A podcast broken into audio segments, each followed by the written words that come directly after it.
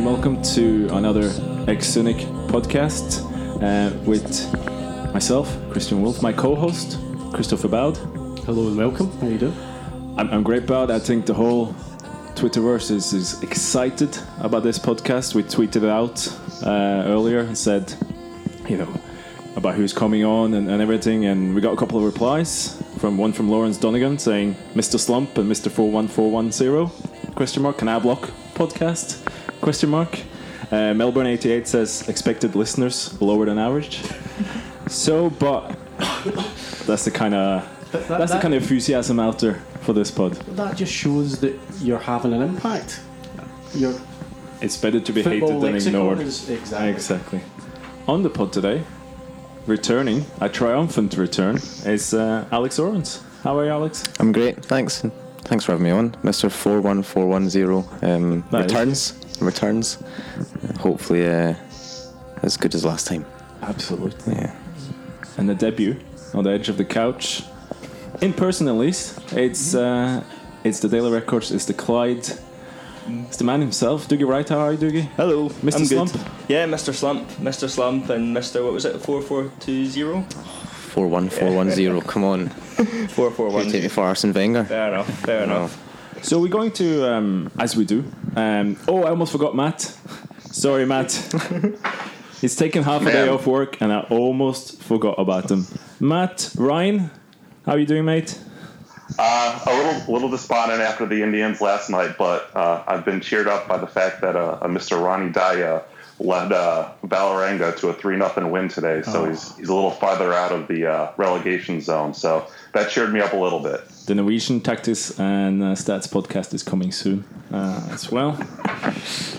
Even more of a niche market. Um, so we're going to talk um, more as we try in depth about tactics, about stats as well. We're going to cover Celtic, of course, um, but also some of their recent games domestically in Europe, um, SPFL Premiership as a whole so far, uh, in terms of tactical patterns. You know, the most interesting.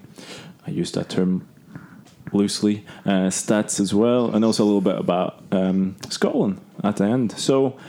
Alex, since the, since the last time you were here, you, you did do um, did a thing. review of uh, or analysis Yep. of uh, Rangers versus Celtic, and I think the reception to it was was universally great. Lots of positive feedback, Tons. and I think when you get positive feedback, you, you should really, you know, you should celebrate it. So I just wanted you to like maybe read out some of the positive Oh. feedbacks about your article here. Just, Fantastic. Just maybe just say and- who, who it was from and what they had to say about your article. Fantastic. I'll, I'll start from the top then, as as, as all greats do. Um, Donny B90 said, describing things that everyone that watched football knows, but like a wank, is uh, Yeah. That was a good one. I like that one. Cardiff Boy said, Sorry, Alex, but that article is very poor, made up hipster nonsense. Absolutely. Yeah, I like that one. Harry Brady, see Friend of you. the pub, Harry Oh, Brady, Of yeah. course.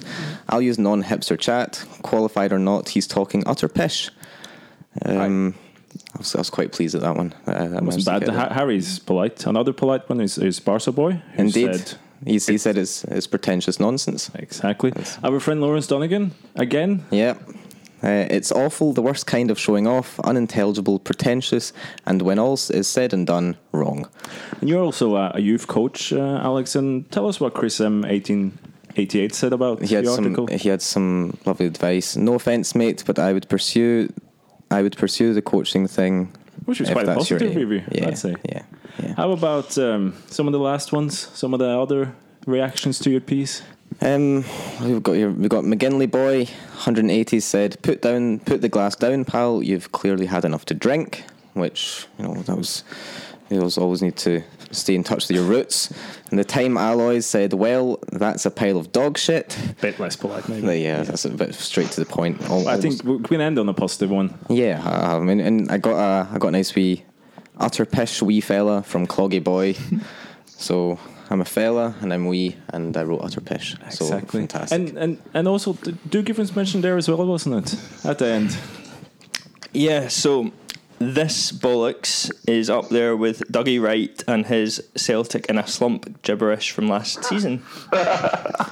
Excellent, Exactly. fantastic. But um, we- we did get some positive uh, reviews that you know that Matt was going to be on the pod because he is universally liked. He's also six foot seven and built as a house, so you don't want to mess with it. anyway. Absolutely not. But in terms of the article and Alex, it, they did quote, cause quite a stir in terms of um, the Celtic and Rangers game. Um, and maybe first of all, we're talking a little bit of the hips and nonsense there as well. Um, I guess you two guys, you write for very different publications, if I can say that. Yep. Um, I'm going to try and pronounce it. Alex, you write mostly for for Spielverlagerung, That is that's almost um, for Spielverlagerung. okay, which is a very niche, or at least a, a well-respected niche tactical theory website. would you say? certainly, yeah, that's probably the best way. Probably the best way to describe it. Yeah. Uh, And I presume like the terminology you use and stuff will maybe be slightly different than what Dougie's readership and the Daily Record and, and the Clyde is. No disrespect to, to Doogie and his listeners and and, uh, and his uh, readers. No, cer- certainly. Um, I think that when you in different situations you have to use, or it's beneficial to use different types of language. So, you know, you would speak to your boss differently as you would speak to your pal. You'd speak to, um, you'd speak to your nan differently as you'd speak to, um, to your bird. You know, all that type of stuff. And when it comes to tactical analysis, sometimes you have to use tactical analysis language to most accurately convey across what you're saying. Sometimes just using words that are that float around the normal footballing lexicon. Um, sometimes using those words doesn't quite accurately portray what you're trying to say. I, I guess the analogy is, is probably that of a medical journal. So you wouldn't, you know, in an academic paper, you would use certain terms and certain language because that's the norm and that's the, the le- re- Yeah, leadership absolutely, as well. absolutely. I mean, again, in obviously you you write for a tabloid paper um, and for Radio Clyde. Is that something you're quite aware of when you're talking about tactics and analysis in general? Yeah. How you break it down from, you know, the theory into something that's maybe a bit easier digestible. Yeah, definitely. Um, I mean, when I first started writing for Daily Record, um, Clyde One, they kind of said to me, "This sort of stuff hasn't hasn't become mainstream yet, so maybe just be a bit careful with how you're explaining things. Keep it keep everything nice, short, and simple, and make sure like I mean, I suppose it's one of these things if you." You try and do it as if you're trying to explain it to your gran. Like, not that I'm trying to explain like half spaces and pressing to my gran, poor thing. But yeah, that's that's the idea. Just to make it as easy, easily digestible as possible.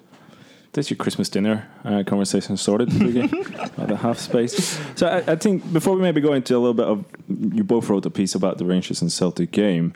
Um, Matt, if we go to look at the stats side from that game, because always when there was a big discussion around it the days before, at least we get our data from from from Strata, StrataBet, but I think what came back is at least in terms of expected goals from that game. It's probably what we us two expected, wouldn't you say? Yeah, you know, and, and to kind of before I talk about the expected goal numbers, I just wanted to mention about Alex's article. Um, you know, I watched the games. I watched Celtic games at a supporters club here in Cleveland, and after that first half, um, talking, you know, there's really not a lot of other guys there that uh, are into stats and even into tactics like Alex and Dougie are. Um, but you know, just talking to them, they they weren't confident after that first half performance by Celtic. You know, a lot are saying, okay, we need to make a change somewhere in the midfield. You know, Cel- uh, Rangers is able to disrupt Celtic this first half and you do something.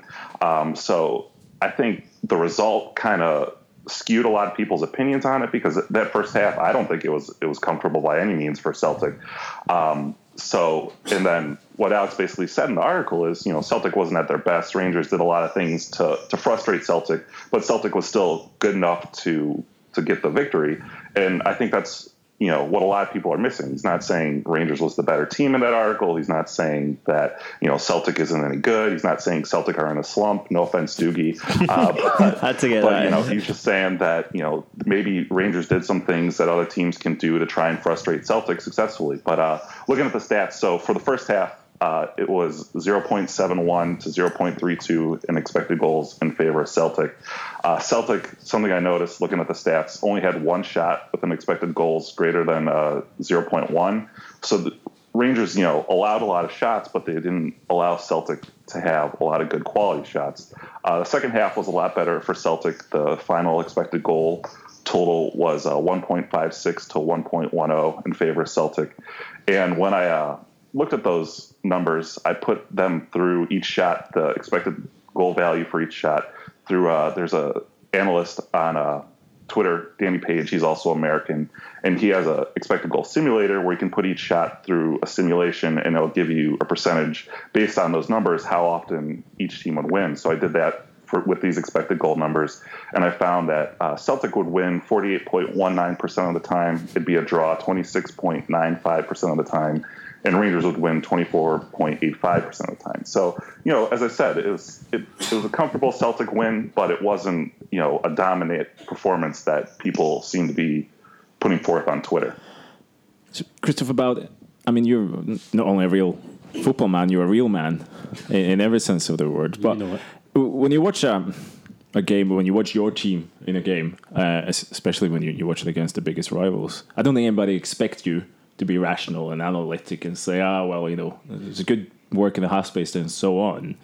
Do you think, though, if you try and, you know, after the game and so on and try and analyze it, is it easier to maybe over exaggerate when it comes to Celtic versus Rangers in terms of how dominant you were and, and, and so on? Yeah, I think I think hindsight is a, a wonderful thing. Um, now I'm not, you know, as tactically literate as anyone in this room or or, as Matt on Skype, but um, I think if Celtic fans watching the game during the first half said they had no fear, they were absolutely confident, we were romping it, that's a little disingenuous. Now at the end of the game, obviously you're once we'd got to that point, we'd won the game, and as you said in the second half, it, it became a, a different thing. Yes, that's easy to say. Um, I think reading the, the article, which I read, again, um, it's not necessarily language that I would use day to day. Um, I maybe came away from it feeling that Alex had over egged how good Rangers were, but I understand that was the focus of the article. I mean, that's where the interest lies in writing an article like that. This is, um, you know, it, it, people feel it was a, a dominant Celtic performance, but actually we can take away this is why it didn't quite go to plan in the first half the way it should have. So, so, so let go. Let's go into Alex's main point, because I think you were saying that the way Rangers was set up defensively, at least maybe the first sixty minutes, is where they tried to occupy the center and, and not cede any space in the center to, to Celtic. Could be maybe something of a, a, a blueprint for other teams that face Celtic domestically. You maybe want to like the, the main gist of the article and, and how you saw it fr- from that point of view. Yeah, so it's it's not really a a new thing. This uh, this Celtic team, as dominant as they have been domestically, and as as good as some of the results have been in Europe, the Celtic team have you know, they have a few they have a few characteristics which are maybe we could call them weaknesses even maybe just areas of areas where they aren't yeah areas of improvement let's go for that um, and one of those is particularly how they play how they try to play through the middle. So I think I, I might have mentioned it in the in the last pod actually. A lot of their a lot of the good work that they've done domestically has been around um, pulling open midfield man marking and actually taking taking opposition players out of the middle and then filling that gap with guys like Sinclair and Griffiths and Dembele and Roberts and whoever. And these those guys can just go at that space all day long. So what Rangers did and we then saw later on with with Hibs. Um, what Rangers did is they said, right, okay, well, you guys can make those moves out the middle, okay, and we're just going to stay here and keep compact, and you're not going to be able to play through the middle because we're not going to let you. And they did it in different ways. So Rangers, they did it with their with their bank of four, um, sometimes turning into a central midfield three, depending on what Candeias was doing and what Pena was doing as well. Um, but however they managed to do it, Celtic really weren't able to to go through the middle. Now, the great thing about this Celtic team and the reason why they've, they've been so dominant domestically is that isn't the only thing that they need. They have guys who are superb at one v one. So on the right, you've got Patrick Roberts, who's obviously returned, and he gives a whole new dimension to that to that team. Um, especially when they can't break through the middle or they can't just burst through the left hand side with Armstrong and Sinclair and Tierney and uh, Griffiths moving across. Um, Roberts gives that that extra wee attacking punch on the on the right hand side. Because you were almost, or you were comparing it in a way to basketball. So essentially, if a team against um, Celtic occupy the middle with a lot of players, Celtic can almost lean that way and then clear space to give to switch it and then clear space for, for Patrick Roberts to, to go one on one because he is so good one on one. Absolutely, absolutely. Now I'm no I'm no um, basketball aficionado, but We do have one on the pod. We'll come back to that, Matt. um, Matt, Matt will no doubt be able to correct me here. But I'm sure that the Houston Rockets last year used a lot of uh, isolation plays with James Harden, where they would just basically clear the floor for them, uh, pull all their pull all their other players to the outside, and just let James Harden go go one v one, um, and just try to break through that way. Uh, maybe the team's wrong, maybe the, the player's wrong, but uh, it's certainly a, a tactic which is used in basketball anyway. Dougie, what was your impression, at least of the first half, and how Rangers tried to set up, and if how successful you think they were? Because when Alex's article came out, a lot of people said, "Well, Celtic did have chances, and they did have some space in the middle, and they did they did come close a few times." Yeah, um, And Dougie, obviously, left one is you, you're very much not a Celtic fan. yeah, although I ended up in the Celtic end for that game, funnily enough. Um, anyway, yeah, first half, I think that. I mean, obviously in football, you've got your defensive shape, you've got your attacking shape, and your transitions in between, moving between the two. Now, Rangers had, as Alex said, a very tight defensive shape, stayed in their own half, um, clogged up the centre. But that meant that going forward, Rangers really couldn't do anything. There was a few occasions where I think there was one particular in the first half when Candeias broke on the right, and there was a loose ball in the edge of the area, and there was just no nobody from the Rangers midfield coming through. So, yeah, Rangers did um, commit a lot defensively and stop Celtic. I mean, the thing I talked about in my article was I could understand why Caixinha wanted to do that after the 5 1 game um, last season. Didn't want another humiliation, so kind of thought, I, th- I think he might have been thinking to himself, okay, if we lose this 2 0, then it's not ideal, but I'll still be in a job on Monday. So, yeah it's the safe option. The safe option. Yeah, exactly. I think he was looking for. Remember the League Cup semi final at Hampden a couple of years ago? Um, Rangers put Celtic out in penalties, and that was that was a dominant Celtic performance. But just somehow Rangers sneaked the win through the luck of the. The, the, rub of the green. That was the expression I was looking for. I think he was wanting something like that. Matt, obviously, the us is maybe more comfortable in, in, in terms of the numbers and the, the stats. But what were your take on, on, on, on Celtic and Rangers, at least the first half? Because even though it's quite early morning for you in Cleveland, is um, was it were you nervy the first half, or did you think this is something that Celtic controlled, even though Rangers were quite compact? Yeah, I thought. I mean, I didn't think Rangers really had that many opportunities to attack. Uh, I I can't remember if that. I don't know if this was what Dewey was talking about, but the the cross where Morelos had a basically had a chance to uh, put in the ball, but or he, he had a ball put into him, but he missed it on a cross right by the goal. Um, I'm not it? sure if that's what Dewey was talking about, but that was really the only chance in the first half that I think Rangers threatened Celtic. But it just seemed like Celtic couldn't break down. Um, Rangers couldn't get good shots in the box. They were, you know, trying to shoot a lot outside the box. So, as I said, uh, my my council of, of old Scottish and Irish guys were, were very worried at the Cleveland Celtic Supporters Club in the first half. You know, frustrated and and you know thinking that Celtic need to do something, need to make a change at half in order to break down uh, Rangers better. So, I mean, Alex, in terms of a, we called it a blueprint, and how do you face such a good Celtic side uh, when you are a team of, of lesser quality, like all other teams in Scotland would be? Obviously, as, as you say here, you know, would you say that the key would then be to try and stay compact? But because Celtic are so good, usually they'll drag you out of position or they'll find a one to one and find something individual brilliance. But I also think both of you kind of identified one certain player who can help Celtic do that and who you both are quite a big fan of.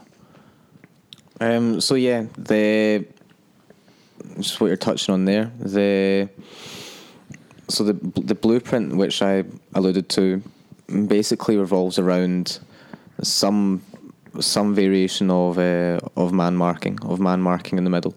Now that's not something I think I touched on in the, in the article. That's not something which I'd usually say. Well, you, sh- you should be going for man marking, man marking all the time, because Because some people, some teams have tried that against Celtic. I think it's, it's Inverness Caley Thistle Yeah. last year, and they got just got tore apart. Yeah, absolutely, absolutely, and it's, it's again for the most part, Celtic have maybe two or three things which they will do, um, which they will do to generally try to just destroy teams which which man mark them, and that got them through last season so so well. What I think, what I've seen anyway from the from the Rangers game and from I think I mentioned before what game I mentioned the Hibs game as well. For what I've seen from both of those games is that there is starting to develop a secondary approach, a way to maintain the the quote unquote good things about man marking whilst also managing to to limit Celtic's ability to destroy that. So with um, with the way the Rangers did it, they would have their if the ball moved over to one side, their two central midfielders would go over and they would man mark over quite heavily on that side, and then the far side winger. So if the ball moved to Celtic's left, it would be Josh Windass would move in, and he would then move in and he would mark someone in the centre. So there wasn't that big massive space on the far side of centre. Um, what Hibs kind of did, they kind of did something similar. They they set up in a in a midfield diamond. They man marked uh, who was playing. It was Rogic, Brown, and McGregor. And Dylan McGeouch sort of acting as a he would. Oh, sorry, it wasn't Brown. It was Ntcham. It was Ntcham. Um, McGeouch would kind of mark Ntcham, and then he would maybe jump onto Boyata. And then the way that they did it is they would then have John McGinn sometimes stepping up from marking Rogic to then jumping onto Ntcham. And John McGinn is the player who presses, who presses very well. He's got really good timing. He's you know, he, generally he's good at intercepting. He's good at blocking things at close ranges. So when he jumps out onto Ntcham and Ntcham tries to turn, he just got John McGinn right in on him. So that's a that's an avenue which maybe could be used by, by other teams to um, to disrupt Celtic. As you say it, but but do you also Celtic has this arsenal of, of, of different players and different qualities. But I think, as, as I alluded to there, both of you mentioned Callum McGregor as that he has the maybe the, the capabilities of doing something specifically to unlock um, those kind of compact defenses. Because I think probably a lot of play, maybe maybe like describe Cal McGregor McGregor as a bit of a hipster's favorite and a, a tactical analysis guy favorite because of the qualities he might have. Can you just tell me what you like about McGregor, how and how you see him maybe unlocking those um, def- compact defenses, and what does he have that maybe some of the other Celtic players don't have? Personally, I see Callum McGregor as as a very explosive player. He comes onto the ball at speed from depth. He times his runs really, really well, and he's a he's a two touch player. He's a two touch finisher. You always notice if he gets the ball in about the penalty box, it's one touch to set himself, the other bam, bottom corner. Very, very composed. Um, excellent close control of the ball. And as we're talking about, Celtic are in these games against teams who make the centre all stuffy and difficult to play through. He's the guy that's going to find these little pockets of space and play a couple of take a couple of touches and play a through ball, stick in the bottom corner, whatever. He's the man to get you out of these situations. It's just such a shame he was unavailable for Scotland over the last few games. Yeah. he could have been the difference, but there you go, Matt. In terms of, um, Alex mentioned that the the Hibernian game there as well, which is quite unique in a in a stats way for Celtic over the last couple of seasons at least.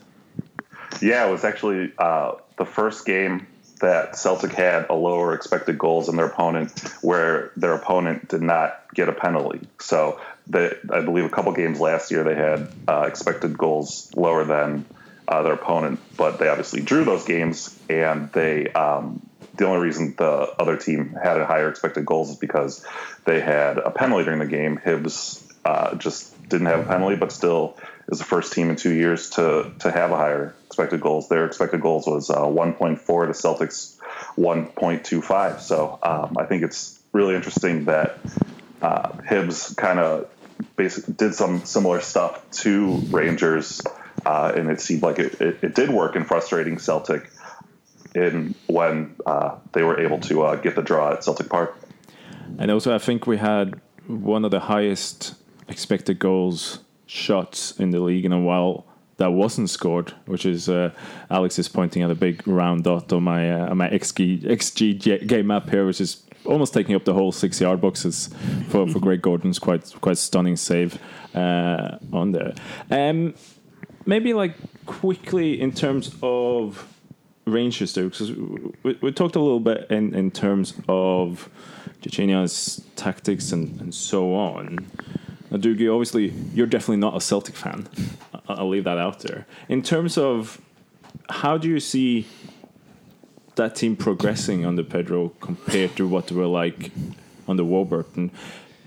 Maybe in Warburton's first season as well, the Rangers were better. But also since he took over, do you see any specific evolution or a specific plan there still?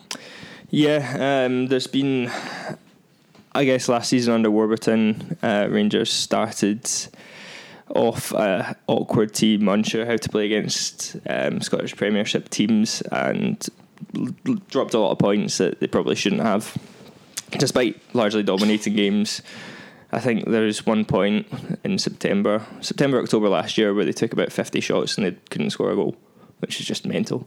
So yeah, Caixinha's team is a bit more efficient. It's a bit more ruthless. It's not as naive in possession. It doesn't just tippy tappy the ball about.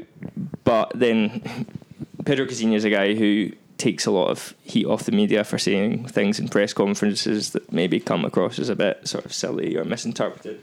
Now, while I'm sure I think the message is the message is right, the message is there, but if he's having that difficulty communicating to um, your average guy, then can we be confident he's communicating to the players effectively? So it's all very well having the right message, but how well you can communicate it is vital, and I'm not entirely sure he's doing that successfully so far. I mean, Alex, you've been complimented on communicating tactics really simple and really effectively. Absolutely. Uh, yeah. Like, do, do you think when does that become an because we were talking about this in, in, terms of in response to your article now i wouldn't ex- i would expect a top level manager to be able to engage with that and use those kind of terms in certain settings but he would. Well, I, was, I would think he would never go out and actually talk like that to his players on the field. And I mean, you're a coach as well. How is that one of the where many coaches maybe fall down? They're not really able to express these complex theoretical ideas into something really simple and, and graspable for the players. Again, it comes down to a comes down to a case of, of language. Again, the the language which um, with which uh, a coach talks to another coach or an analyst talks to another analyst is different from the, language used when a, a, coach talks to a player or even when a, when a coach talks to a player in a video session from when a coach talks to a player on the pitch is different from the language that players use with each other on the pitch. So with that, you obviously have to add in at the, at the top end. You also also have to add in the language with, with which the coach talks to the media. Mm-hmm. So I think this is maybe the the area in which Pedro Caixinha hasn't helped himself. Yeah. Especially in in the in the Scottish media, which seems to be quite reluctant to to actually grasp what he's saying, um, and rather because you, you did a video when he had these um, when he was talking about these three different lines. Yeah. Um, and if you look at press conference, you can go, "Yeah, I'm not quite sure what you what you're talking about here." But I think you did a video is on your Twitter feed just showing you quite simply what he meant. Yeah. And what he, it's, I mean, her, his concept is quite simple when you have somebody like that to visualize it. Do you think that's something that is reflected on the training pitch as well? That he may be not able to communicate that completely to all his players, and also, I mean, as you know, Embowed and, and Matt and myself, we've kind of been here before in terms of Ronny Deila, in terms of what's that guy who managed to actually communicate his ideas properly. And there was always that little suspicion: is there something? Is there more reluctance from the Scottish and the British players, and maybe the older players, to to embrace those kind of ideas? What, what's your take on that, Dougie? Well, Pedro Caixinha will go into Auchenhowie at six o'clock in the morning and he'll stay until about six o'clock in the evening. He's been there for what, six months now? Six, seven months, something like that. So it's a hell of a lot of work that he's put into there. You're certainly not seeing that work reflected on the pitch in terms of a fluent playing model. There's just moments of hesitance with players not being totally prepared to receive a ball, their body position not being right, or maybe they're a few yards away from what they should be. So I know he says that he does never does the same training exercise twice, but you're starting to wonder now. It's all very well and good being this um, innovative manager and whatever, but if you can't get these principles of play, how you want your team to play to your players, then ultimately game's a bogey. Um, Matt, I mean, in terms of if you look at expected goals difference, Rangers is kind of where you expect. They're third in the league, um, fair bit behind Aberdeen, just above Hibernian in terms of expected goals. In terms of comparison to, to Warburton and, and is there any is there any specific is there any specific improvement on him when you look at the actual stats? So there's a slight improvement on the uh, attacking end when we look at uh, Rangers' expected goals per game with Warburton compared to with uh. Uh, it's a little bit higher. Uh, it was 1.51 per game with Warburton, and under Pedro, it's uh, 1.62. Uh, on the other side of the ball, uh, defending, it's nearly identical. Uh, for under Warburton, it was 1.09, and uh, Caixinha 1.08. Uh, but it's interesting comparing their goals for ga- goals scored per game. Uh, it's much higher under Pedro. It's it's around 2.13, where it was about 1.47 for Warburton. I think that has a lot to do with just uh, there, there's a lot better quality striker at, at Rangers now. I think Morelos has been really good in his time with Rangers thus far. He maybe has overachieved a little bit, but just compared to what was there before with uh, um, with uh, God, what was the guy's name? the the guy who got into a fight with a kid. Joey at the, Garner. uh, Joey Garner. eating a pie. Kung Fu kick the Christmas tree. Standard. So yeah, I mean that, that's that's that's what stats can tell you that you know Waghorn, that was Wagner the wasn't that name. good. That, that's why we have stats, I think, because otherwise we just wouldn't have. You wouldn't be able to watch a game and say Waghorn's a bit shite. That's not- exactly. so, if we maybe, uh, and I, I use this term deliberately, pivot, uh, maybe over to, to, to Celtic's um, European front. Now, and we, we kind of had this discussion as before as well, but it must be so difficult for a Celtic team that's we talked about is so dominant and needs to play in a certain way in the league to break teams down when they suddenly face a team that's a lot better than them in so Barcelona last year, PSG this time. I mean, Alex, how do you how do you even start preparing tactically in the domestic game for meeting somebody who's a higher, much higher quality than you in the European game? C- can you do anything domestically? Obviously, the, the challenge is is a much different one. It's a completely different challenge. Um, going to going to Paris or going to Munich or when PSG came to came to Glasgow. Obviously, it's a completely different challenge from almost anything they're going to get on these shores. Um, but really, if you're looking at things which Celtic could do to to improve their chances, then domestically, all they can really do is refine the game model they already have and try to make sure that that is as good as they as, as it good as it can be. Um, on the continent, they're going to they're going to need to control counterattacks really really well, and that's something you can do domestically, and they do a pretty good job of that. We spoke about Rangers game to death, obviously already, but something they did something that they did reasonably well there. There's, they seem to be quite well set up when it comes to defending against counterattacks. Um, obviously, I've spoken already before about the about the issues they have when trying to play through the centre of the pitch. Yeah. Now, once you get to Europe, that's that becomes a whole different ballgame because you need to take every every little affordance that our team gives you. So it's all fine and well having to go out to the wing and then trying to deal with them with the opposition as they come to press you. But if they leave a space in the middle, you need to be able to go for it and and kill them because you might not get any other any other chance to do so. And just such as the the level of opposition they play against. Obviously, Patrick Roberts one v one. Try to use that as much as you can. Um, but again, the level of fullbacks he's coming up against, he's came up against um, Kurzawa Yeah. um, at Celtic Park against PSG, and don't think he had the the most joy.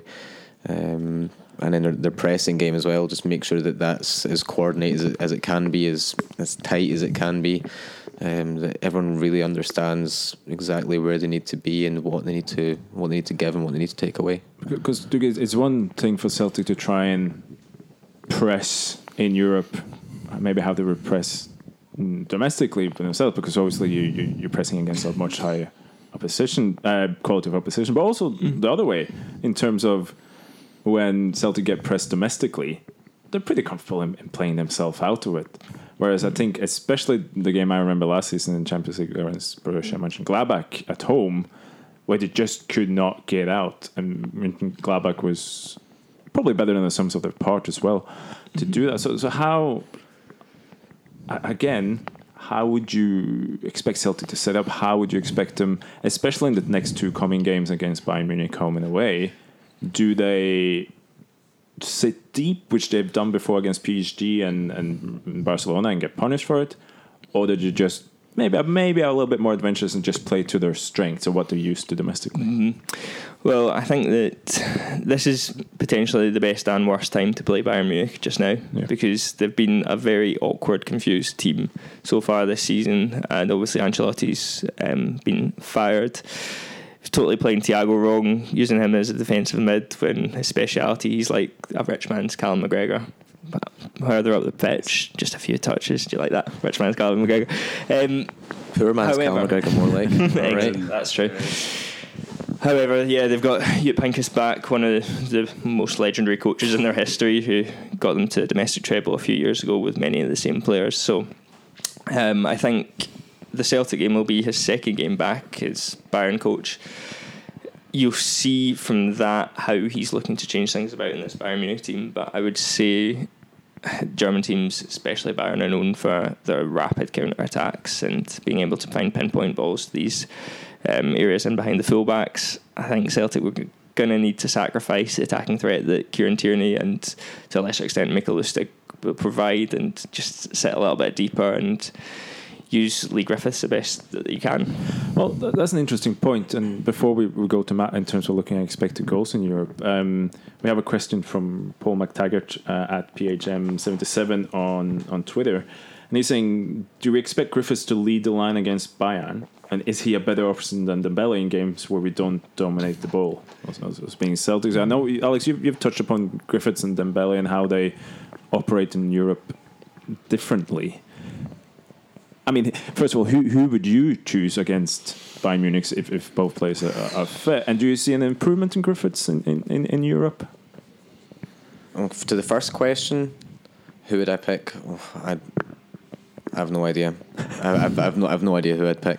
Um, but with with Griffiths, he does offer a slightly different skill set from Dembele.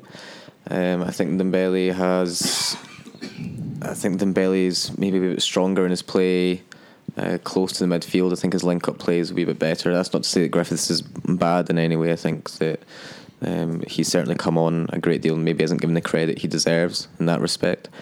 But Griffiths, when you think of Leigh Griffiths, you think of all the runs he makes in behind the defence and the job that he does in stretching opposition defences and how he gives that outlet for maybe if things aren't going so well in Celtic's short game from the back, that he gives them that option to go try to go in behind immediately. Um, so in Europe, he's going to come up against far superior centre backs, and he's playing against domestically who competent ones will just be able to eat up anything that goes in towards him. And maybe then his best chance is to try and hold things up. And again, his his hold up play isn't really given the credit it's it's due. Um, but I don't know. I mean, It's, it's, it's, it's a uh, tough one. Do yeah, a year ago, it wouldn't be much of a question who you start in your Dembele or, or Griffiths. So obviously, there's been injuries with Dembele, but it's, it's a testament to how far Griffiths has come in a year, and also maybe he's in, in that year he's, he's definitely increased his role with, with Scotland as well, where, where he does usually face maybe slightly better teams as well. Mm. Yeah, um, all credit to Griffiths. I think the goal he scored against Slovenia for Scotland last week is sort of typical Griffiths, a half chance and finds that yard of space in the penalty box, and all of a sudden Scotland are 1 0 up and going to the World Cup playoffs. And God, let's not talk about what happened after that. But yeah, I think that if you look at um, Dembele, his strength um, in that sort of European context. When you look at him last season against Manchester City, put in some fantastic performances over the two games. But actually, if you look at the League Cup, no Scottish Cup semi final against Rangers at Hampden. There's a typical. This is an underappreciated aspect of Dembele's game, and Alex touched on it there. His hold-up play. There's this big, long, nothing ball over the top from was it Lustig? I'm sure it was Lustig. Right, long Yep. ball over the top to um, Dembele, and just takes a most majestic touch back to Callum McGregor, who finds a space and puts Celtic 1 0 up. That's an exceptional bit of hold up play, and if he can do that against Bayern Munich, a team who probably will like to push up up the park and dominate possession and territory, then Celtic could be onto something. Matt, in the group stages last year, um, it took until the last game before Celtic outperformed one of the teams in, in expected goals.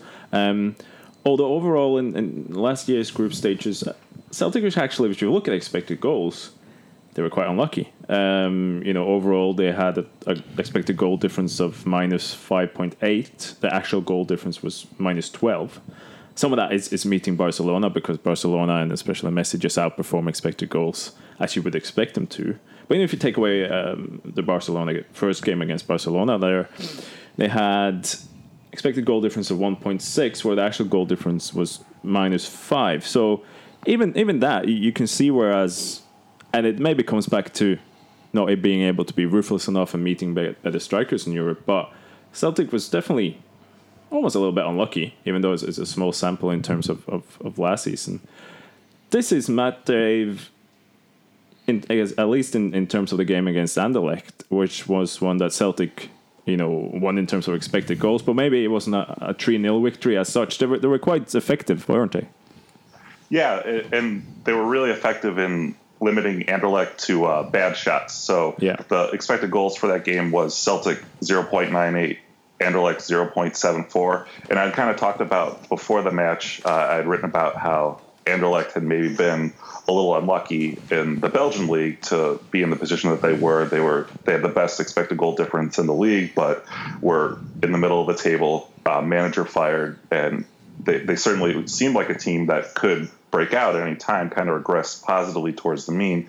But Celtic was really good in keeping them at bay. Um, and Anderlecht outshot Celtic, but as I said before, Celtic had a higher expected goal total, and all of Celtic's goals were pretty good quality shots. Uh, all of them had a high, expected goals higher than 0.1. Uh, two of them had a, expected goals higher than 0.2. So all three of Celtics goals were really good goals. They were really good chances, and they did really well to limit Anderlecht to bad chances. Now in games against PSG, you know, it was it was Celtic deserved maybe not didn't deserve to win by or lose by such a bad uh, high margin, but they definitely deserved to lose. But it, it kind of was a similar expected goal total to the famous uh, 2-1 Tony Watt game against Barcelona, and it just kind of shows in those games, you know, Celtic kind of needs something to break their way. Either a guy like Fraser Forster to stand on his head and make some amazing saves, and and have an Yeah. 18 year old kid score uh, an amazing winning goal. Um, but but against where the uh, against a team like PSG or Barcelona or anyone like that, they're going to need to to maybe get a few breaks bounce their way. Um, I actually looked into Bayern stats a little bit, and they're kind of in, in a similar position as Anderlecht. Maybe not as bad, but as as you guys were saying, they, they haven't started their season out great. Uh, new coach there, and you know they definitely they, they have the second best expected goal difference in the league. The Dortmund is has the best expected goal difference, uh, as you'd expect. Bayern's attack attacking expected goal numbers are really good, uh, averaging over two expected goals per game. But their defense might be an opportunity that excuse me, Celtic can expose. Uh, the their expected goals against in the Bundesliga so far is uh, seventh best in the league. So, you know, I think as you guys said, this is probably the best opportunity that Celtic's going to have uh, playing a team the size of Bayern Munich. And, and uh, as you mentioned there, um, Matt, as well. I mean, in terms of the B- PSG game, the PSG suspected goals were 2.16 if, if you don't include the penalty, and Celtics was 0.76. So it's a difference about 1.3, 1.4 expected goals. So again, you see a team in PSG that's specific, uh, really, really ruthless, but also, as we maybe talked about before, one or two questions around Craig Gordon as well in, in, in terms of his his performances in Europe. Um, Christopher Boud, in terms of, at least with Anderlecht, Celtic have in this Champions League group stages finally a team where they can maybe play the way they play domestically more, even though Anderlecht was probably, you know, give them a good run for the league title in Scotland. It's it's a totally different opponent than they had in any of the group stages last season. Yeah, certainly. I mean, as we've said, though, I mean, Anderlecht are not playing to their full potential, yeah. and there's a, a, a, their performances are maybe lacking a little bit of luck this season. But absolutely, we're you know if you if you looked at player to player, um, I don't think uh, you'd be taking a huge number of Anderlecht players into your first team for Celtic. Not to say you would take any, but um, so is a is a team that we can we can certainly compete with. Um, but you know, Celtic as a Celtic fan, uh, looking at it logically, we know that PSG and Bayern Munich should be beating Celtic home the way. But as a Celtic fan, you look yeah. at it and you think any, any team at Parkhead uh, at least, can beat us 5 0. At least. at, at, least they give Celtic an opportunity to play in the strength, and I mean, in, in terms of attack. Yeah. I mean, it's a problem Celtic have had. Um, well, I was going to say forever, not maybe, maybe not forever, but for as long as um, uh, the Champions Leagues existed. We play one way domestically. Do you then change that for Europe, which means your players aren't you particularly used to that system and aren't going to be as effective in that more defensive system, or do you play your usual attacking style and let you know Neymar and Messi run riot as you press forward? Um, and the answer is probably somewhere in the middle. I was looking at the individual stats for the group stages last season today, and in terms of expected goals, Moussa Dembele was, was top at 2.21 expected goals over those six games. Um, he played almost all the minutes. But after that, the next player with expected goals was Scott Sinclair with 0.53. Number three in expected goals for, for, for Celtic in, in the group stages last season. Do you know who that was? In total expected goals over all six games. And this kind of tells you how little Celtic was uh, able to uh, attack. And the fact you're saying it tells that story is making me think it's going to be.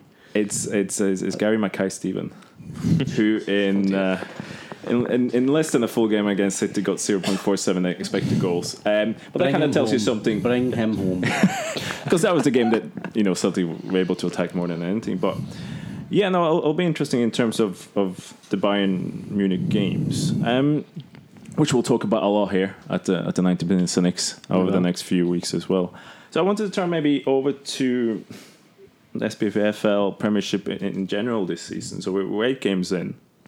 Um, Dougie Wright as, as the forefront Premiership mm-hmm. analyst uh, out there at the moment. In terms of your well, the tactical sides, in terms of the tactical trends, the tactical patterns in the, in the Premiership so far, do you see any surprises for, from any of the teams, or do you see any specific, you know, league patterns as such in, in terms of what was a tactical, a standard tactical approach in the, in the Premiership? I think you're seeing this season um, teams becoming a lot more fluid in their game. They're sort of appreciating a lot more even last season, I think you're seeing a lot of bog standard, just basic tactics and 4 5 1, 4 4 2. And it was the same in defence, it was in attack and whatever. Whereas this season, you're seeing a lot more. I think a lot of people do you not notice how so many teams have jumped on the Antonio Conte three at the back bandwagon since last season? And now up here, you're seeing that as well. Um, Partick Thistle do it quite well, um, particularly, but I think even Rangers have dabbled with it at times. I know Celtic doing their um, attacking play. Hibernian. So yeah, Hibs too. So I'd say that's that's come into it. Um, but it's it's mostly the same sort of managers this last season, isn't it? So um, yeah, plus ça change. Alex, from your point of view, in terms of what kind of league is the Premiership tactically, if you, if can classify it like that, was is this? I would say it's still maybe got a few years of catching up to do. Um, but the fact that it's, it's, it does what most leagues will do, and it'll embrace tactical trends.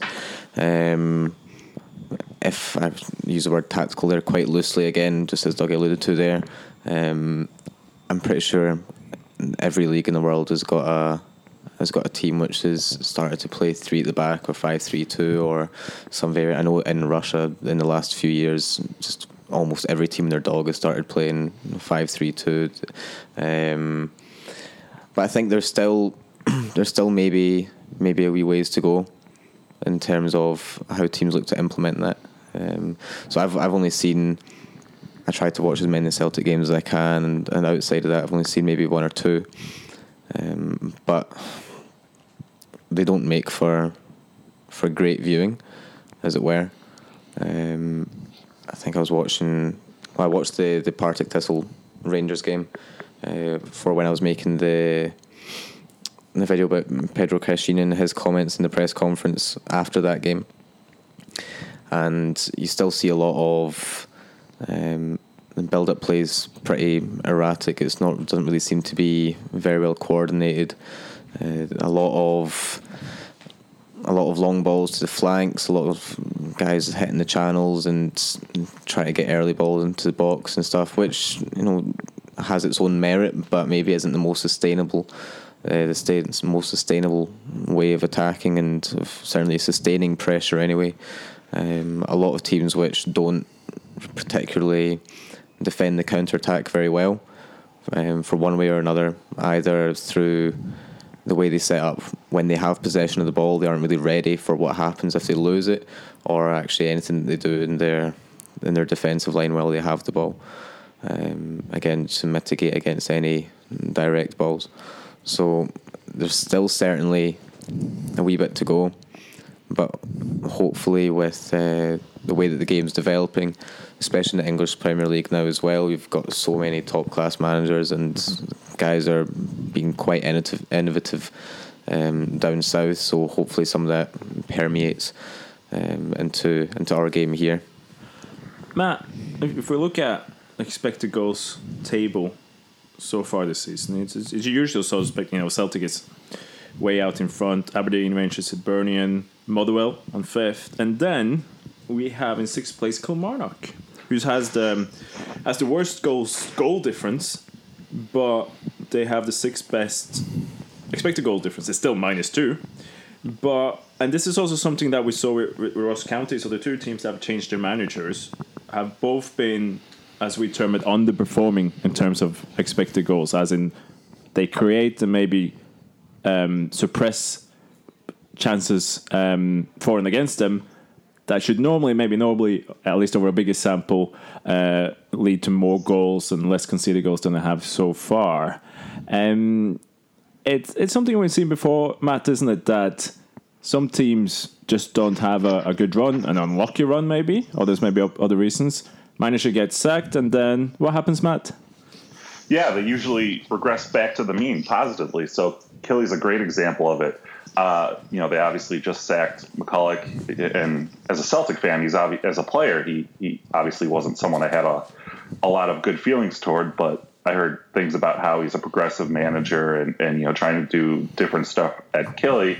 And as he said, their their expected goals, you know, maybe not great, but it's sixth best in the league so far. It's a negative point one one, and you know you're probably going to see their regardless of who they hire as their next manager, their their form's going to improve just because they have the backing stats. Uh, the underlying stats say that they're a lot better than that last place team.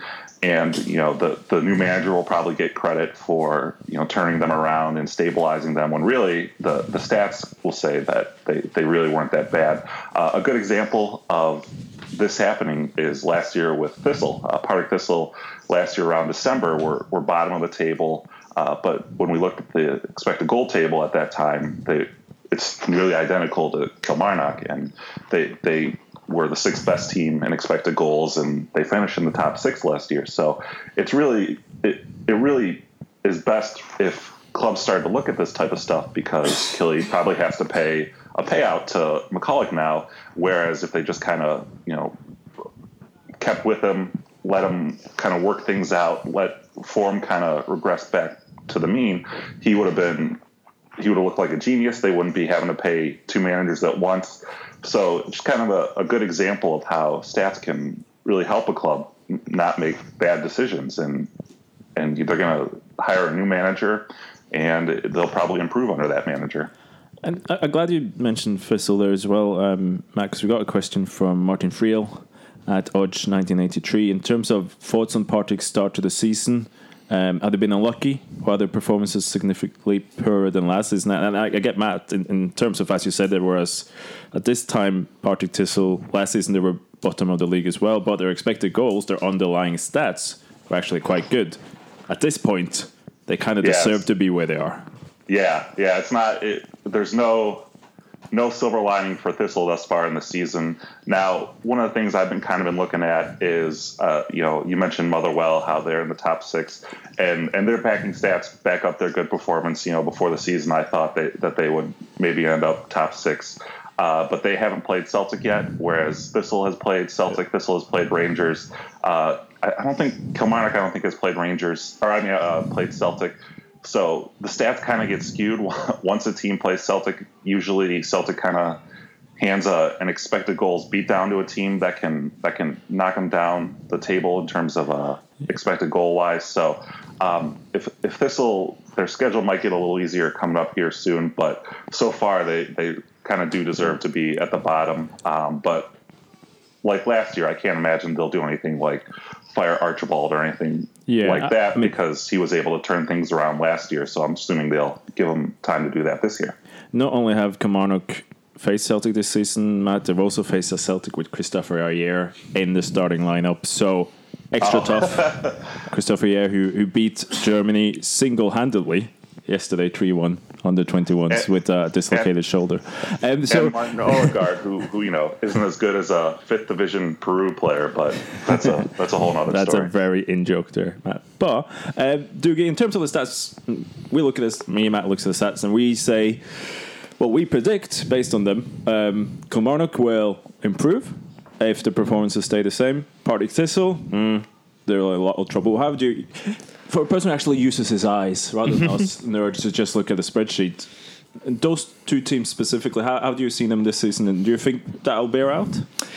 Yeah, I mean, I think both team Kilmarnock um, in particular they do not have a good striker at all to save themselves. I mean, there was an infamous clip that was posted on that was doing the rounds on Twitter a couple of weeks ago of Boyd missing an absolute setter for Kilmarnock, and he's just screaming at the sky in frustration. So, I mean, ultimately, if your great chances are falling to a guy like that who's probably past his peak as a footballer and um, is low in confidence, then yeah, you are going to struggle. And as for Partick Thistle, they lost Liam Lindsay over the summer, and I'm a huge, huge, huge Liam Lindsay fan. In addition to being a cracking defender for them, he was also a huge threat from set pieces, and that's how Thistle got a lot of goals last season. So, in terms of looking at their goals against, the chances against, they've got they've had to patch up their defence again, um, and in addition, there being it's a double whammy because they don't have his threat going forward. So, you'd assume that the defence will probably merge. Uh, which what's the word? Defence will probably improve over time um, as the players get to know each other. But attacking wise, they still don't have his threat. Although they do have Blair Spittal now, who's a fantastic free kick taker, um, great corners, great set pieces in general. So maybe that will make up for Lindsay's absence. We'll see. I'm, I'm glad you mentioned Kris Boyd because he's actually ninth in expected goals Um, in in terms of What about expected pies? Oh, it's, it's off the chart about uh, just as your expected jokes. Um, there. so. I, I think in terms of you know Alex, I, I know you don't watch the, the Premiership that much, uh, essentially, but in maybe a bit of a random question, but in terms of teams like Kilmarnock, particular players on an artificial pitch, now obviously Norway, where I come from, has a you know in terms of the last twenty years, it's the the the just the increase in uh, artificial pitches in terms of every single small village has an artificial pitch. Now they're, they're most divided, very much divided in, in Scotland in terms of maybe that's something to do with the quality. But in Norway, we we see them the last twenty years. We've produced players who are a lot quicker on the ball, maybe a lot more technical. And a lot of people say that's maybe down to the, the facilities these kids have grown up with on 20 years because it's a flat surface, it's a quick surface. In terms of tacticals, tactical uh, anything or development of players as your coach, would the type of pitch you play on influence your, your tactics and how you maybe develop as a player, especially youth football? I think it's a very interesting question. Is- I think it maybe, I think there'd be maybe a, a slightly larger effect on youth football just because youth players, um, the surface when they play on a surface, they're playing on it over their formative years uh, for such a long time. So it's not unfeasible that uh, that a player could only play on artificial pitches between the ages of four and seventeen. Yeah. Is that's not that's not out of the realms of possibility, and those are obviously such important years for a for a player's development. I think the point they made there about um, about the pitch being always flat and always pretty fast. Um, certainly does perhaps favour a, a certain type of player. Now, there- there'll be guys who've looked into this far more in depth than I have. Um, but like I said, you you look at Norway as a case study and the, the players that they're producing now. You look at Iceland as well, and maybe maybe we're not going. Maybe we haven't quite seen the full fruits of that labour yet.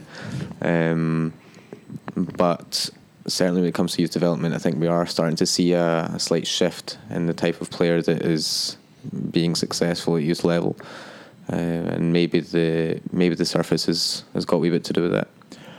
Matt, if, if we jump over to individual stats in, in the Premiership this season now, both in terms of expected goals and expected assists, we, we have Rangers players on top. Yeah, so uh, I mentioned Morelos earlier for uh, Rangers, the striker. He is currently highest expected goals in the league, and you know I think he's been really impressive in in his play so far. Um, second is uh, Celtics old pal Anthony Stokes, and uh, I, I know uh, Seth Dobson, friend of the uh, podcast, will be really excited to hear that. And then third is uh, Scott Sinclair. So I was looking at it when I was looking at this uh, this week. I noticed that Sinclair's expected goals were actually higher than his goals. So we might even be able to expect more goals from Sinclair in the future as a Celtic uh, fan. But uh, in terms of expected assists, and, and I hope I don't say his name wrong, uh, but for Rangers, the, the leader in the league is Candeias.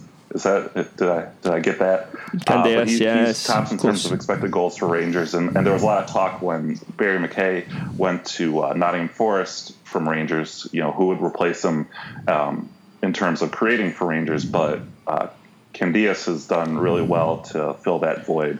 And then, secondly, uh, I know we're going to talk about the Scottish national team, but second in expected assists is uh, uh, McGinn from Hibs, who you know a lot of people wanted to see in the Scottish national team, but unfortunately did not make the the lineup either of those two games that did, saw Scotland not qualify for the uh, World Cup. Uh, in terms of Celtic, uh, the the highest in terms of Celtics thus far is actually Kieran Tierney, who is uh, fifth in the league in expected assists, and I thought that was pretty interesting that uh, he's the highest Celtic player being a fullback. And I, I'm glad you mentioned McGinn there as well, Matt, but I also wanted to point out that in terms of Morelos, um, if you look at expected goals as a percentage of that team's total expected goals, so essentially, you know, how much of attacking threat is going through one specific player, Morelos got almost 40% of all of Rangers' expected goals. which is quite a bit higher than, than, than the next one. So that's also somebody that is who's really much the focal point of their attack. But also, you're putting a lot of, of faith in one player there if he gets an injury and, and so what. It's not very spread out, whereas in, in, in Celtic, for example, Sinclair's got 22% of all the expected goals, Griffiths got 20 um, and so on. So yeah, it's, uh, interesting. But uh, the mention of McGinn. So we obviously put together expected goals, expected assists, and expected Christopher Boud secondary assists, which is essentially the pass that sets up the pass that sets up the shot. And third in that is John McGinn. He's got 5.22 in expected uh, X gas, uh, which is you know quite ironic in this flat as well. But I think number five on that list is Ryan Christie, uh, Matt. So Ryan Christie is somebody who's had good numbers for Celtic last season, although he didn't have much time. His numbers for Aberdeen is continuing to be very good, and in terms of a, a Scotland call up, uh, Dougie, and Ryan Christie and, and John McGinn is, is, two players that are dominating stat wise mm-hmm. in, in, the Premiership. Do you think uh, David Moyes will let them play for Scotland? David Moyes, jeez. Um, Jurgen well, Klinsmann for Scotland. Oh, yes. thank you, Stark. Um, so out of the two, John McGinn's probably the standout. He's playing um, very consistently, very regularly for Hibs. As you say, he's creating a lot of chance, uh, creating a lot of chances, and as you saw against Celtic, he's actually managing to chip in with a few finishes of his mm. own from distance. So you start looking at the skill set of players. Um, we were talking earlier on today about finishers from a certain range, and John McGinn certainly that one from about 25 yards who you can count on to be above average. Ryan Christie, on the other hand, he put in a few pretty good performances um, in the Europa League this season in the qualifiers for Aberdeen. Made some amazing passes. Um, but domestically, when he's been good, he's been great. When he's been when he's not, he's been anonymous. He's been awful. So I think that out of the two, McGinn's got a stronger case, but I think that Christie, he's, he's still quite young, isn't he? He's what, like 22, 23 years old. So he's still got a bit of time to find some consistency in his game. And if he gets that consistency, then yeah, for sure he'll be in the Scotland team. I mean, so wouldn't you want a player like Christie, like since Scotland doesn't have basically a competitive fixture until the European qualifiers, wouldn't now be the time for a kid like Christie, who's 22, to get caps, you know, in friendlies, whatever, to, to get experience with Scotland. And then when it's time to play serious games, when he's 24, 25, right in his prime years, he's ready, he's experienced. Because that's kind of what they're saying, what they, uh, I think people like Strachan were saying about McGinn and um, McGregor is, oh, they're great players, but they don't have this experience with Scotland. You know, you don't have anything to play for for the next what, basically two years for for uh, Scotland.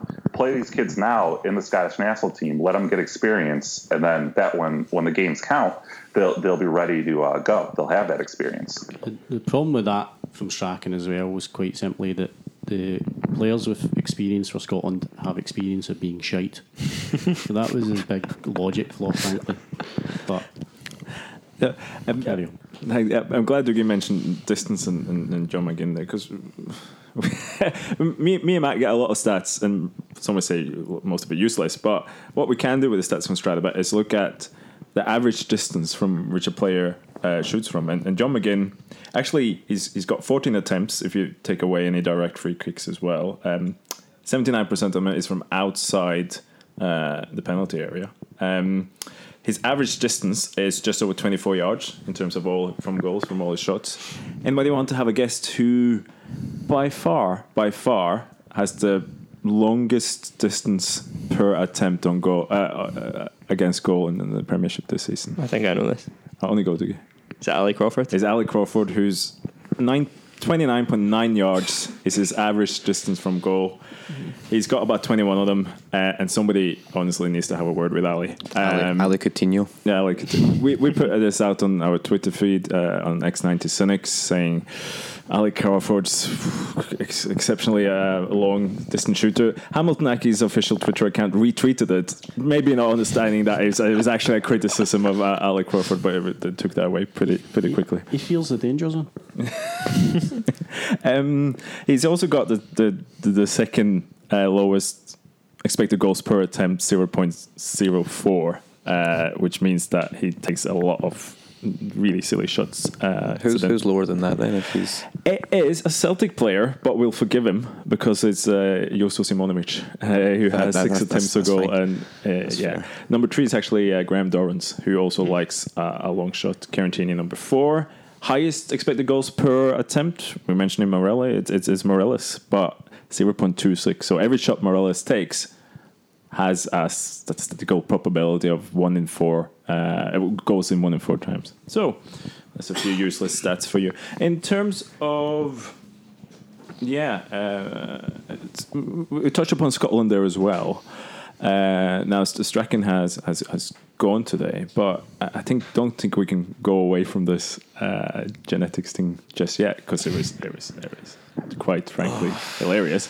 Um, I mean, and but uh, Alex, it kind of leads. I mean, you, you're a youth coach. Um, you, you're obviously very. Uh, you know, in- interested and, and dabble in, in the tactical side of the games. Now, is this genetics thing saying we don't have big enough players? A lot of people say that's Scotland's actually issue because they, in the youth, and this is the accusation in, in the youth football, size and is is preferred to, to skill and it's all about the winning where it should about, be about the development. So is this not the single eh, the single way? I mean, we want to say the most dangerous thing a national coach can say in terms of you should focus on strength over tactics Yeah. or, or skill. Well, I think a lot of people get sort of caught up in this size versus skill or skill versus size, or you, you know, oh, you're picking big players over skillful players.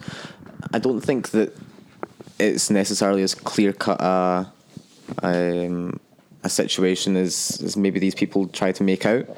Um, I've had discussions with um, with guys guys that I speak to, and one of the points that was brought up was that if we look at if we, if we look at developing players, if we look at you know, developing players have the most talent, then surely, however you measure talent, surely physicality comes into it at some point. You know, if we take talent to be a, a measure of future performance, then surely physicality comes into it at some point. So I don't think it's something that should be ignored, um, especially as especially as the modern game sort of starts leaning more and more towards pressing and Yeah. you know the intensity of coverage and pressing and counter pressing and you know running to support and running here, running there, running everywhere. Jurgen Klopp and guys like that who are just focusing heavily on sprints, on running all the time, being strong in challenges as well. Um, I think that you can't shy away from the fact that physicality is important, but it's not everything. It's it's not everything, and the fact is is that Gordon Strachan, he knows. Not only does he does he know his squad, but he picks he picks who plays. You know, he he knows who is in his team. So if he knows that his team aren't you know vertically challenged, let's say, if he knows his team aren't aren't the biggest, then you know he's probably the only person who has you know, the power and the ability, the capability to um, to adjust his squad strategies and tactics to, to suit that.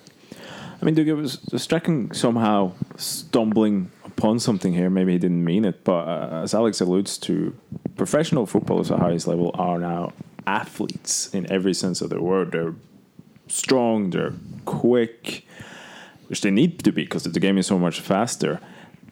Strachan may be focusing on height or size, but whereas is, is there maybe a pointer that Scottish players is not physically quick enough, strong enough, and do they look after their bodies well enough throughout the youth system and when they turn professional? Ah, it's a it's a difficult one to say without getting some sort of big data and the diet of youth football players and whatnot. But A database. uh, yeah, exactly, I a like good old it. database. Um, however, I would say that it does. It it just screams of excuses. There's nothing that Northern Ireland can do. Is, Scotland shouldn't be right. Hang on, what am I trying to say here? Anything that Northern Ireland does as a football nation, Scotland should be able to at least match in terms of the size of the population. Our league's better than them. They're, like there's no difference between the Northern Irish gene pool and the Scottish gene pool. So if we're going getting to that stage where we're moaning about our players being too short, too weak, or too big, or whatever it might be, then I'm sorry, it's just nonsense. It's just excuses. Uh, Matt, someone who's not troubled by genetics in terms of you've you've got a lot of them uh, in, in terms of yourself, and that's a positive thing. but I mean, uh, the United States of America has just uh, failed to qualify for World Cups for the first time since remind them. 1986. Make, make, Yeah. make sure he knows. I don't think the physicality of American players are, are the issue. What, what's the, the issues in, in, in America in terms of developing players, and is there any similarities with, with Scotland? Well, uh, from a high level, it, it's really different uh, soccer in America compared to Europe and, and other places in the world. Uh, just from a sociological perspective, soccer, football in most of the rest of the world is kind of a, a quote unquote lower class sport. Where in the United States, it- it's a middle class and upper class sport. And um, the example I always give of this is the, there was recently a picture of uh, DC United, an MLS team here. Their uh, U13 team has uh, the first child, Barron Trump, on their team. So it's kind of a good example of just what type of sport soccer is here in, in terms of uh, the fan base and the people that are playing it. So it it really has struggled to to get outside that middle class, you know, pool of talent basically to, to find players. So, you know, the joke is here, you know, what if LeBron James played soccer? And, and obviously that's not, you know, a, like for like example. You can't just put someone like that. But if LeBron James was from the age of 12 playing soccer instead of playing basketball, you know, that might be something. And U.S. soccer really right now is just more, or youth soccer in the U.S. is really more to make money rather than to find the best players. And, and there's some changes that are being made that are making that better, but uh, and that's not really all to blame for why the U.S. didn't didn't make the World Cup. You know, it's not because you know you have to pay 200 bucks to play travel soccer in the U.S. that they lost to Trinidad and Tobago. Why they lost to Trinidad and Tobago is Jurgen Klinsmann lost a lot of winnable games early in the campaign, got fired, and then they hi- they hired Bruce Arena, who's basically a, a football dinosaur, and said, "All right, Bruce, you know, do what you did in 2002." Well, it's not 2002 anymore. Bruce still thinks it's 2002. You know, still thinks he, should do the same things he did then, um, and he couldn't do it. So it, they they deserve exactly what they get. So- so Matt, in, and- terms and- of not making the World Cup, but it, U.S. soccer just has a lot of problems from top to bottom that they need to solve, and and you know they're going to have four years to do it because they don't even have a tournament like the Euros where it'll be competitive fixtures. So the next competitive fixtures, I think I saw on Twitter for U.S. soccer is 600 days away, basically. So, so by having a coach, Matt, that, that thought it was 2008, Scotland was actually quite progressive in, in, in, in coaching terms, which is good. But, Matt, Davy Moyes is still available for a few more days, so that's somebody you might want to get over to America as well. Not if Scotland snatch him up first, or maybe unless uh, unless they go with old Malky Mackay. Hey, two, two similar guys in, in a lot of way, uh, I, I would say there. Um, Dougie, if in, in terms of the players Scotland has available now, and there's a lot of talk about a generational generational shift as well, but from the players you, you have available, and I'll come to you uh, on this as well, Alex. Who, who would you choose specifically? But how would you choose to set up Scotland tactically, both in terms of the players to have, what would be more effective, and sub question, um, would you look at trying to limit the amount of teams that you pick players from? For example, we talked a lot about Celtic Scottish um, players, and there's quite a few of them now. Would that something you would specifically focus on in trying to recreate what they do domestically on the international stage? Yeah, absolutely. I think that Brendan Rodgers Celtic are a fantastic model for a team, for a national team as well. Um, and you've got all most, most of the Celtic team Scottish, isn't it? You would say so. Um, yeah, Gordon and goals, and then Brown, Armstrong, McGregor, Forrest, McGriffiths. Yeah, it makes sense to keep all these guys together. How long do national managers get with their team a year? About Four weeks if they're lucky. So it makes sense to have guys who know each other's game inside out and it's much easier to adapt a few players to Celtic style of play than it is to reinvent the wheel every two or three years. So yeah, I would say pick a lot of Celtic players on merit, of course. Um, but yeah, try and keep everything as similar as you can for them. Alex, true, true, you're Russian mum. You're the only one of the, the three nationalities here, or four if you count the Russian, that actually is going to the World Cup uh, next By year. By default, though. Yeah, and, Uh, and uh, they- they- yeah, they- tough qualifying. They, uh, they by default must be. they did a lot of be, hard uh, work must in be buying those highlighted. votes, Matt. So don't don't go there. But um, that's allegedly about. Um, we'll get the lawyers out. Yeah. But in in terms of how would you essentially if if you as Duga says if you're an international coach you got very limited time together with your players tactically the accusation has been that you maybe then focus on the defensive in a tournament because that's easier to get onto acceptable level in a shorter time. Do you agree with that or essentially the same question to you how would you set up Scotland now? Um, I think that I think that there's may, maybe some some element of truth to that.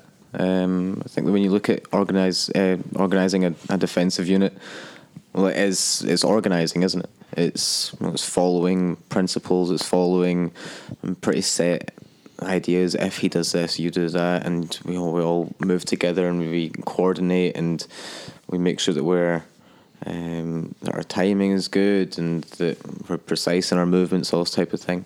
I think that I think Duke alluded, uh, Duke alluded to it earlier. One of the things that greatly helps that is having a, a core of players who play at the same team. So, ta if you take Russia for example, um, if we look back to maybe happier times, uh, maybe 2008. Um, again, there's a, a core there of of Zenit St Petersburg players. There's Yeah. a core there of, um, I think, think there was anyway the core of CSKA Moscow players there as well. And if you have those guys who already have strong communication with each other and who understand each other's game, with those guys as well, they'd played with together in the national team for for a while as well. So if you have that communication already already embedded, then it certainly makes certainly makes a lot of the process far easier. Now, obviously, translate that to Scotland, and again, you look at the teams that we can really do that with, and Celtic is at the moment Celtic is the only one where we can really say, right, okay, here's four, five, six players. Let's put them together. Let's because they all know each other's game. They play with each other regularly. Um, so yeah, they're maybe at the moment the only team that we can really do that with. But we're seeing, um, we're seeing good talent at other clubs around around the country. Aberdeen, guys like well, in the past there was Ryan Jack and Yeah. Graeme Shinnie and Kenny McLean, guys who were maybe overlooked um, for one reason or another. Ryan Christie there now as well, obviously on loan. Um, Hibs have John McGinn, who probably, well, I think he made the, did he make the last Yeah. squad? Yeah, he made the last squad, it didn't feature.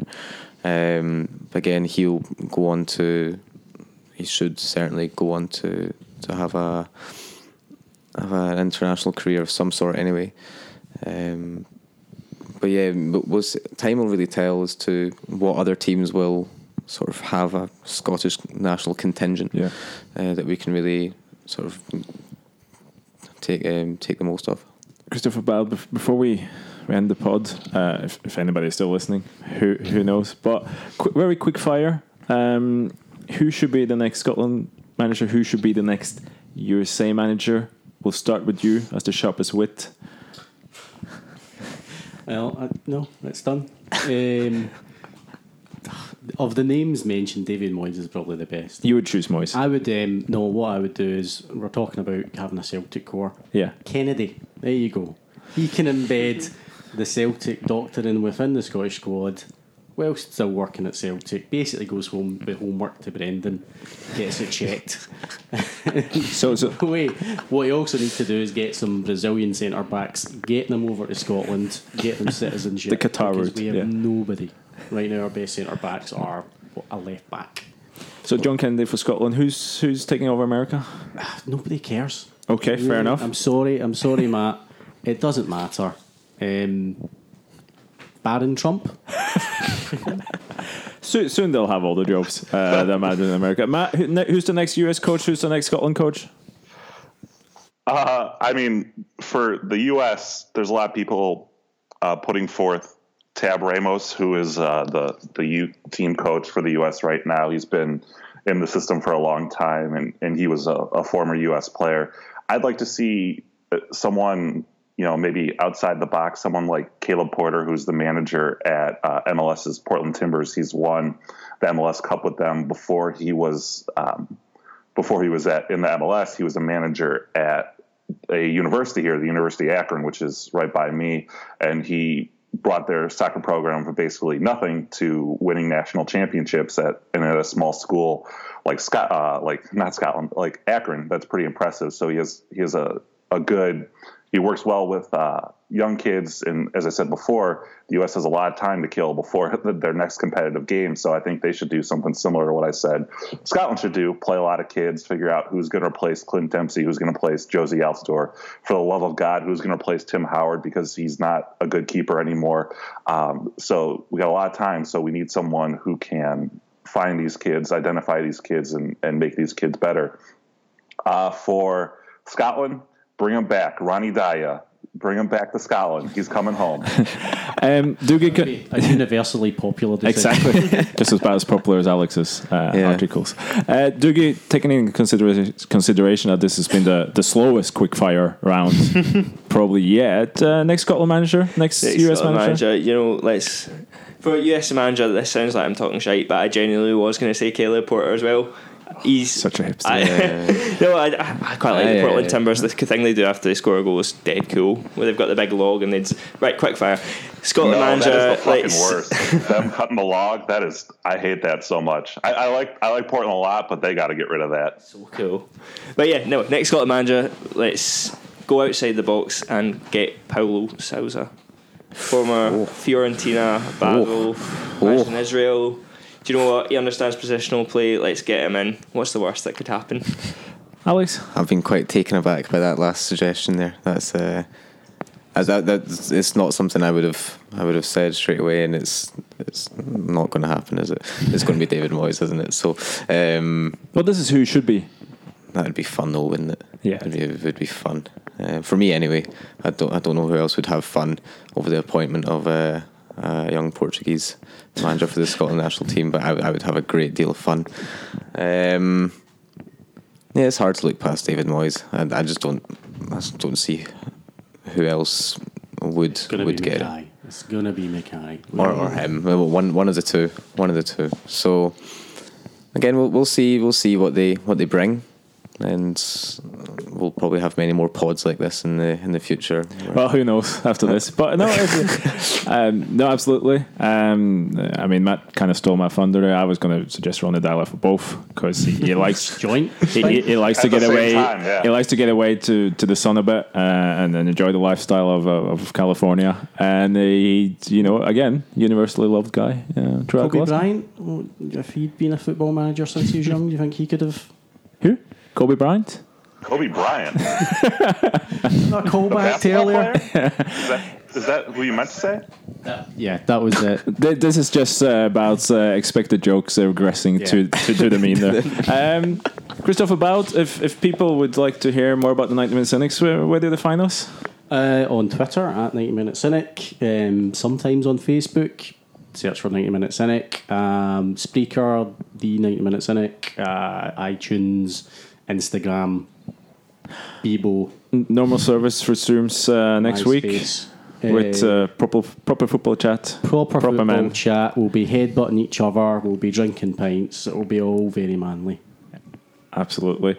Remember that uh, our bi-monthly magazine, the supplement, is coming out at the end of October uh, as well at 90 Minute Cynic. And if, if Keith McGinty finds the time, it will come out as a downloadable magazine at the same time. That is free premium content about Scottish football.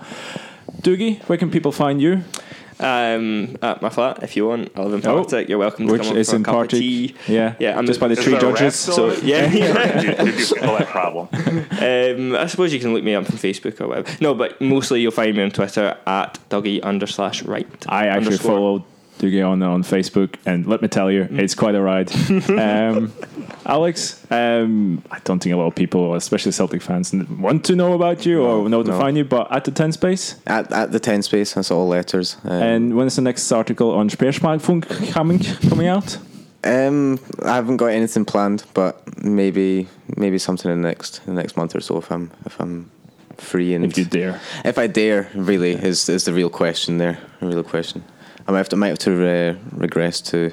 To Rosenborg, maybe I think they're playing Zenit St. Petersburg Ooh. next next Don't Thursday. you? Uh, there, there'll be a Norwegian Stat podcast very, Yeah. very soon. Matt Rhein, I pronounced your name correctly twice this time. I think. Where, where can people find Yeah. you? Various places they can find you on the internet.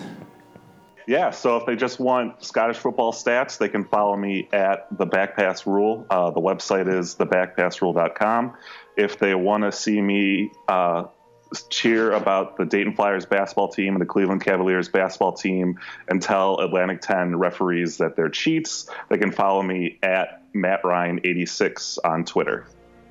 Thank you very much, Matt. That is uh, a wrap from me, uh, Christian Wulff, at uh, a hell of a beating. And uh, thank you very much. And uh, go Yankees.